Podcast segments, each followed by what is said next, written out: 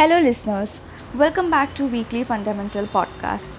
As usual, let's look at global and domestic markets first. Then, I will take you through top stock picks from our research team. So, domestically, traders are betting India's record breaking stock rally still has legs, fueled by expectations of continued dovish monetary policy even as inflation fears deepen.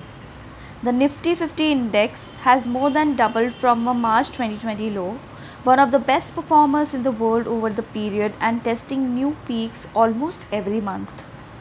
Bre- breaking with other emerging market central banks that have either hiked or indicated higher rates, the RBI has held a dovish stance.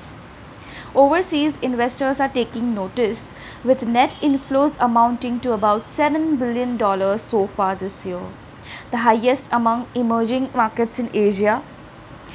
Now, US stock markets capped the week in record terrain, with Dow closing about 35,000 for the first time.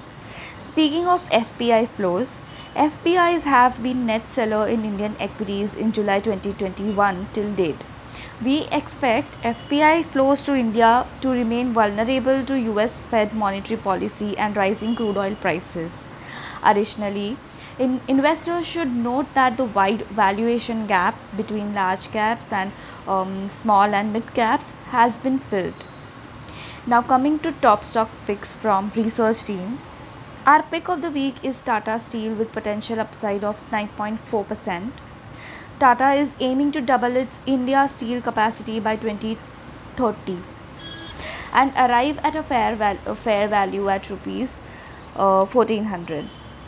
Moving on, our research team initiated coverage on APL Apollo Tubes. It is India's leading branded steel tubes manufacturer in the structural tube segment. Now, the company currently operates eight manufacturing facilities with a total installed capacity of 2.6 MTPA.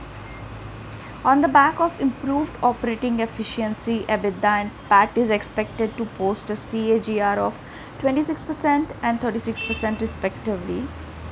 We initiate coverage with buy rating with a target of rupees 1850 rupees. In the Techno Funda category, we have released buy idea on Axis Bank with a price target of rupees 850.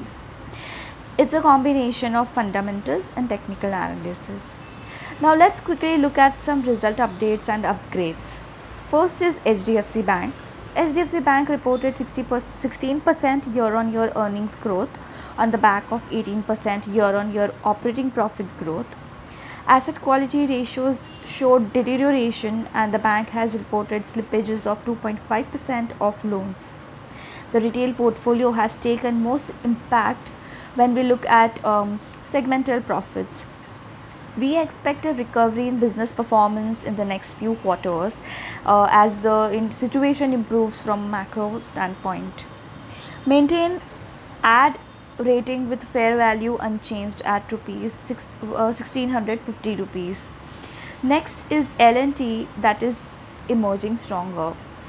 In 2021 brings out the strength of the order book which can help deliver healthy and durable revenue growth in contrast to general perceptions, underlying margin trends in FY21 would have been stronger adjusting for cost provisions.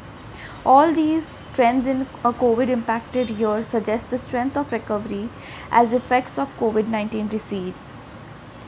We retain buy rating with a 5% higher uh, fair value of rupees 1945. Finally, Macrotech developers we initiated coverage on Lodha that is Macrotech developers with an add rating and fair value of rupees 900 per share. Lodha is one of the leading developers by residential sales value with presence across price spectrums in the largest metropolitan city in India.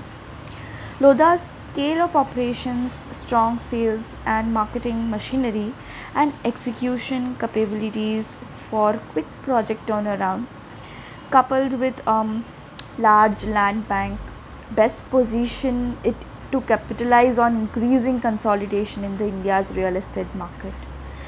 So guys that's all for today. Thanks for listening in. For more research updates, visit the research section on our website kotaksecurities.com. Thank you and happy investing.